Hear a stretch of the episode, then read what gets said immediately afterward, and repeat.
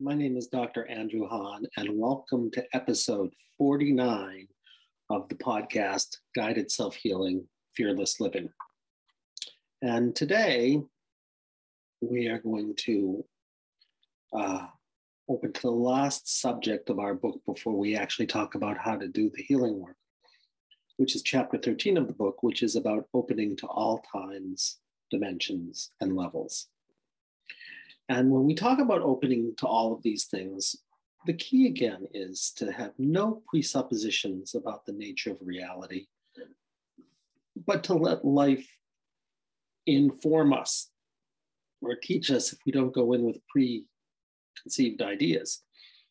And um, some of these ideas will no doubt seem strange, but we'll just go on the journey together and see.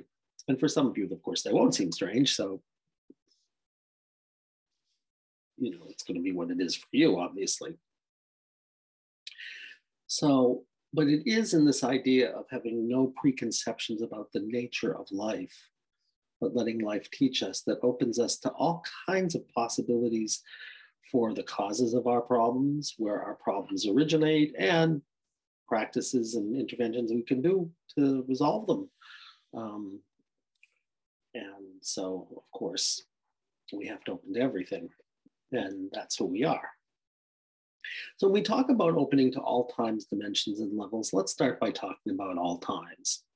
And the key here is to realize that while from a certain point of view, time is linear and it goes from the past to the present, and uh, you know there's a material level to it, which is what we can sense through our five senses, which is of course that our lifetime is the lifetime. There's a whole other way of understanding this, which is to say that we open to everything about the nature of time, and the time can go in any direction, which has been revealed to us through physics, and that all of those different time dimensions are happening simultaneously right now, which means where can our problems originate? They can originate in our current lifetime at any age, right? And all of those ages are available to us right now, as we said through body sensations, that all of who we are is here. And all of what we've experienced in this lifetime is here through discomfort if it's something we couldn't handle, or lovely body sensations and heart warmth or a sense of opening or a sense of lightness if it's a good one. But everything we are remembering is here right now. Then we can start opening to what we call other lifetimes. And other lifetimes can be in what we call the past or what we call the future. And it's interesting to know that, uh, and I don't want to say very much about this, but even you know the root cause of our trauma can be in what we call the future. And if that's the case, it's like any other story. It could be the future in our current lifetime or the future in a lifetime, many lifetimes forward. We say, how could that possibly be? And really, what we're opening to there is possibility that we don't know what's going to happen, but all of these different possibilities are available to us in, from the future. And sometimes something can happen in what we call the future that feels like a warning to us, like something bad is going to happen. And if we could find it, it's already here right now because time reverberates in every direction, sort of like if you dropped a pebble in the water, it reverberates in every direction. And it even rever- reverberates to what we think of as the past. So it's, and it feels different to us. It feels more like a warning, like something could happen. And then we say, oh, that makes no sense. And then, of course, it may happen. And we have this idea of a kind of prescience about what could happen. So, my only invitation to you is to say, you may want to pay attention to those prescient ideas because they may have something to teach you if you treat them with honoring and respect as opposed to saying that's crazy, or you're the you know, which is saying to the prescient idea that you're crazy, and uh, sometimes craziness can be useful, but that's just a thought. And I've had certainly had stories which have originated in what the person calls their future, where they have a pre-cognitive idea that something will happen, and it leads to healing because the trauma has reverberated backwards, so to speak. More often, of course, if we're not talking about our current lifetime, our traumas originate in what we call past lifetimes. And the important thing here to say is that soul comes through two different lines. It comes through an energetic line, which is what we call the karmic line, or if you believe in uh, reincarnation, that we literally lived other lifetimes and we live lifetime after lifetime after lifetime. And from that point of view, you could say lifetimes are to souls as years are kind of to us, um, if that's your belief structure. Um, and certainly you can go and look at this stuff, and there's a lot written about it if you're interested. So it can come through that line, and we've talked a lot about that. It can also, soul also can come through blood and the bloodline. But when I'm thinking about blood, it's not the literal blood. It's blood as an energetic, and blood as an energetic also carries soul. But that is, of course, a different kind of soul um, carrying phenomena. And really, then what we say is we can live literally we can play out the stories of our blood ancestors. And um, why I say I don't think that it's literal blood is that something could traumatize an ancestor after they were involved in the birth of the person who was our immediate ancestor. So if it was literal blood, it would be hard to know if something traumatized you at age 30, but you gave birth to, you know, uh, a girl who becomes your great grandmother at age 20, well, theoretically, then it shouldn't affect you, but you can remember what happened to your grandma, great great grandmother after her daughter is born. So, from that point of view, I would say um, it's not just about the material levels of cells and blood, it's about something that's really much more energetic and soulful. Um, which is not to deny that we also carry them in the material levels as what we call cellular memory. That also, I believe, is a very useful concept. I just don't think it's the whole deal. So we've talked a lot about stories of karma. We haven't talked so much about genealogical stories, and there are several of them in this part of our book. Um, one that was really striking, I mean, what's striking to me is because you'll find out that they play out like everything else. It's just there's a trauma and you're living out the trauma. It's just this time you're living out, you know, the trauma of an ancestor. And you reenact that as an echo. Also, just like you do with the karmic stories. And what's been really interesting are two stories that are in the book. And what was compelling about one of them, excuse me, is that I had a young man in my office, and he was working on something in his mother's line about four generations back.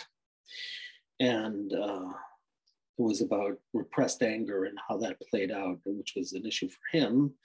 And it was actually very useful to him. But what was really stunning is when, you know, his mother, who was waiting for him in the waiting room, she was going to drive him off. And she I heard her say to him, you know, I know this might sound funny, but I was wondering if you actually did something on my line because when you were in there, I actually could feel different and I felt something become lighter and it felt like it was about uh, unresolved or unmetabolized anger, which was really quite stunning um, because, of course, she didn't know what was going on in the session, but she could literally feel it and it impacted her. And that suggests something really quite remarkable, which is that even if in a literal sense, we don't change the past. In an energetic sense, we can go and change the past and it changes everything. And that's really quite remarkable that we can literally transform the past and it has an impact throughout generations. Um, and that idea makes me want to cry, actually, that we, you know, that we have all of our ancestors here, our energetic ancestors and our blood ancestors. And uh, we can be of service. And that's really quite an extraordinary thing. And then, of course, we had this other story in there with uh, a woman, you know, who was feeling very uh, scared and making herself small, has a vision of what she realizes is, you know, a woman who is like a great great grandmother who she knows nothing about. and she sees her getting beaten by her husband.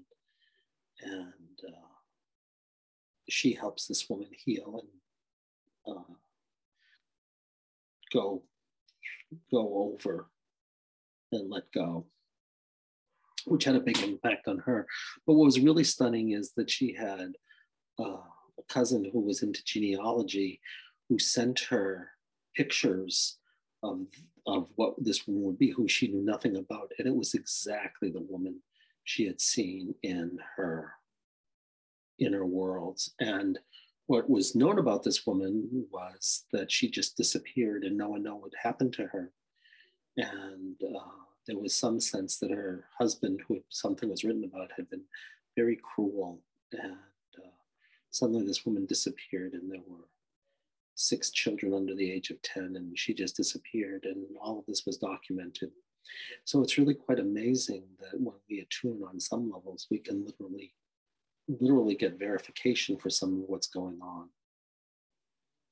Now, of course, if that's not your interest, it doesn't really matter because both of these sessions were profoundly healing for our clients.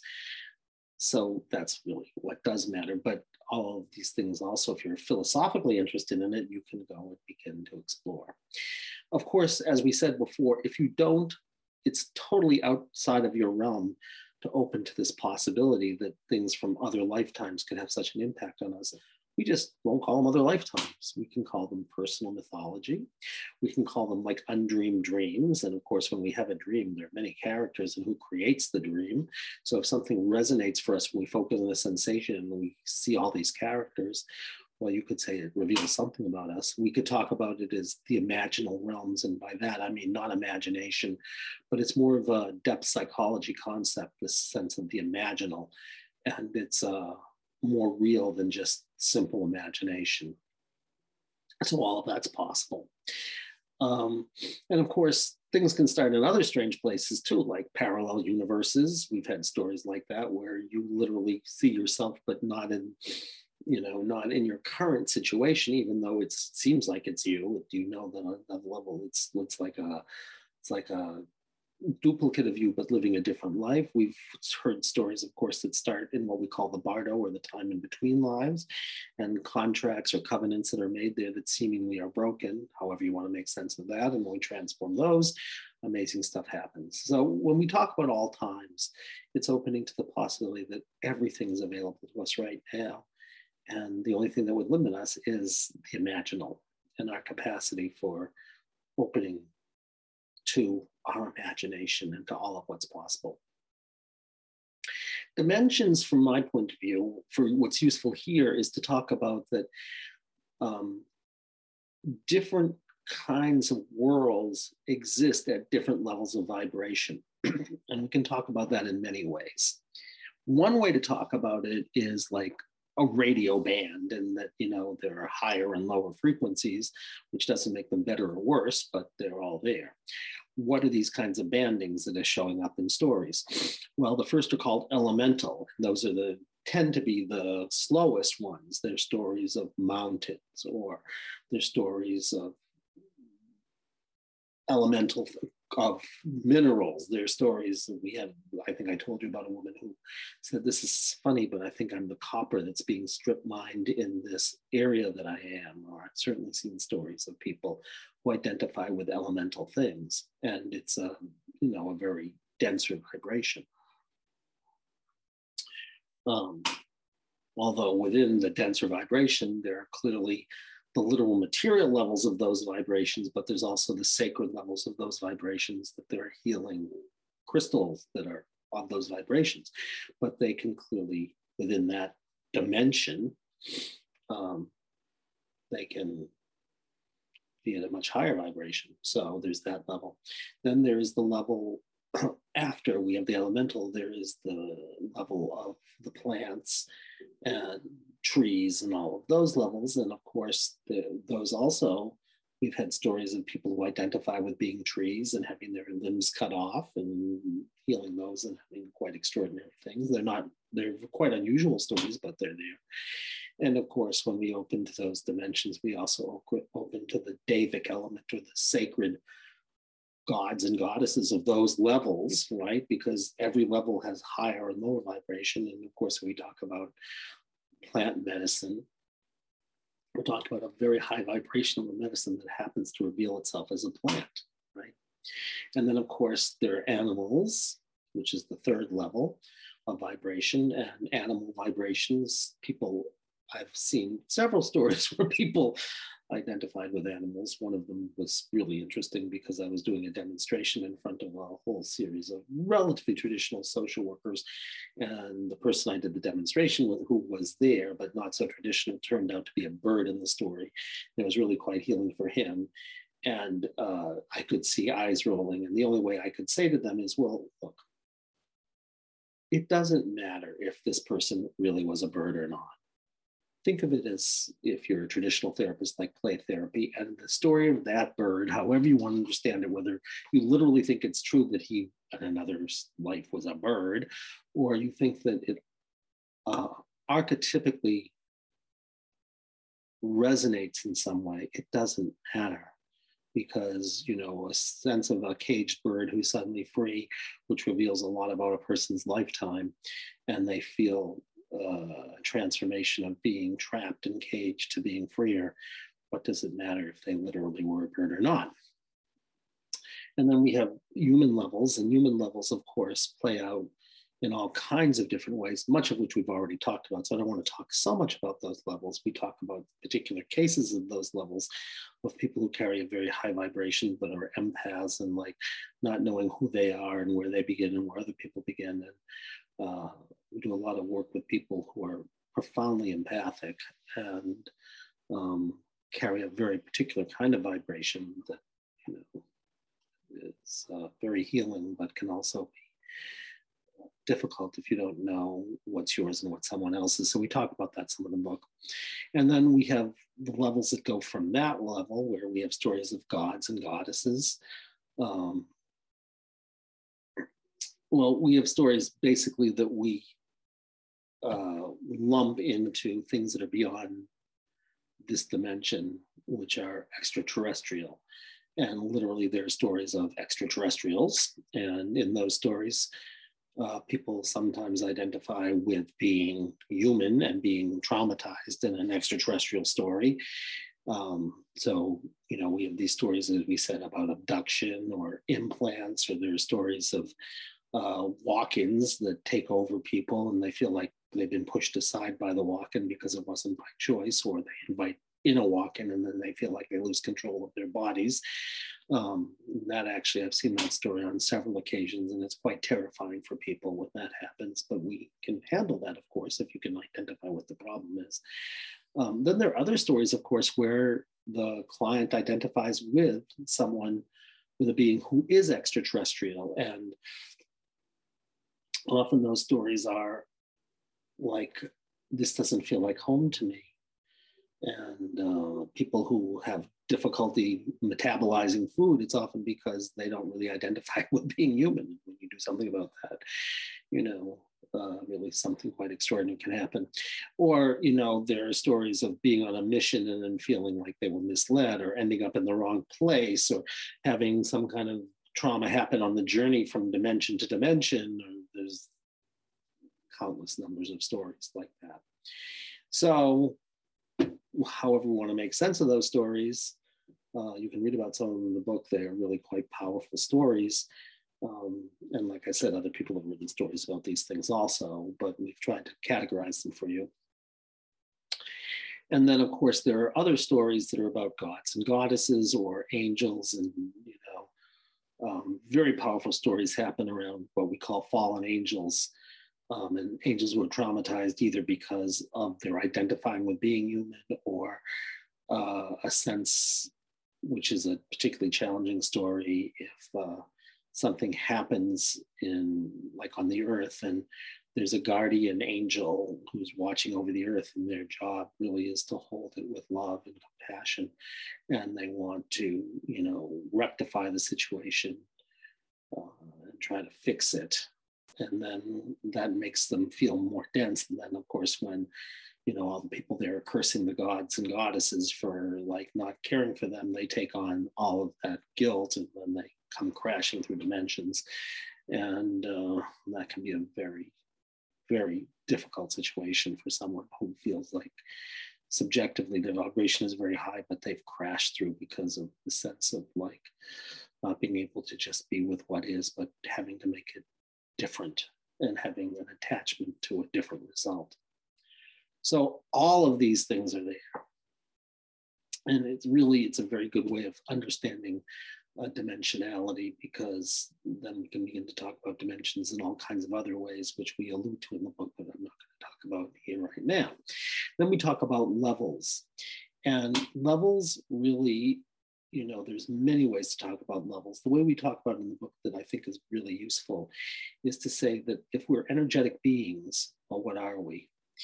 There are three kinds of energetics that we can apply to ourselves, right? There is what we call fields and centers and what we call meridians. And they are like, you know, a field is like a field and a meridian is like a center. And I mean, a chakra is like a center, we call the chakras, and the meridians are like rivers that flow. And of course, the idea here is that we want our fields to be integrous. So we talk about when a field is fractured, what happens? it's like you're like having a flat tire and all of you everything like leaves or it's like a part of you isn't there or it's like a, it's like you're broken into pieces and pieces aren't able to really be in relationship with each other and all of those are field phenomena you know so we're looking for whole fields integrated fields and trauma breaks that apart. Centers, whether we talk about them as chakras, and you know, chakras are literal energetic fields that you can actually measure, uh, and you know, you can measure the ones that are theoretically attached to bodies. And I think I've been told that they actually have done such measurements on the mummies in Egypt. Or there are other systems that talk about chakras that are not just in the material bodies, but in the energetic bodies, which we could talk about later so that they even go far beyond what are our material bodies and then move typically from systems that are seven chakras to systems that are like 12 chakras. Um, but whatever way you want to talk about them, we want our chakras to be clear. And if they're not clear, then we lack clarity. And it's really about relationship. Chakras are about that which hold things together. They're like bandings in a way of like, you know, it's what holds something together with something else. So it could be our relationship with our ancestors, our relationship with our creativity, our relationship with our willingness, our relationship with our compassion, with our capacity to uh, really listen and speak what's true with our capacity for vision. So you know it's our relationship with all these things our capacity to be in relationship with the oneness of life. And so that's what that is. And you know our hope of course is that our our chakras are clear or we could talk about them again in terms of centers which we've talked about a lot. You know the gut center and boundaries or the heart center and uh, feelings or the head center and uh, emotions, I mean, uh, uh, thoughts and beliefs. And um, so I guess the only other thing to say about um, these levels are, you know, on one level, they do vibrate on different levels, uh, clearly, but on another level, they are um, all in relationship with each other. And in that way, they're non hierarchical while they're also hierarchical. So we've talked briefly about, you know, all these things. And the hope again with this is that we become integrated, that we become clear, and that we are, as they say, in the flow as opposed to frozen, uh, however we want to make sense of that. So we've now gone through all of the possibilities because if we know about these, then we can open to possibilities and ways of understanding what's happened to us and how to transform it. That if we don't think about these kinds of energetics, it becomes harder to realize and have words for. And it's much easier if you have words for something. So thank you for accompanying me on this part of the journey. And from now on, everything we're going to talk about is how you do it. Um, and we'll talk pragmatically about how you do it, and we'll see where we go. So thank you again. And if you have any questions or any conversation you want to have, please feel free always to write. I will respond. Uh, Ahahn, A-H-A-H-N at lifecenteredtherapy.com. Uh, and then, of course, if you want to know about our work, go to Life Centered Therapy. You will find all about our work. You'll find all about our practitioners, our certified practitioners. You'll find about our training, which has now been online, but we'll go back to live and online training. We've spent an awful lot of time on online training, um,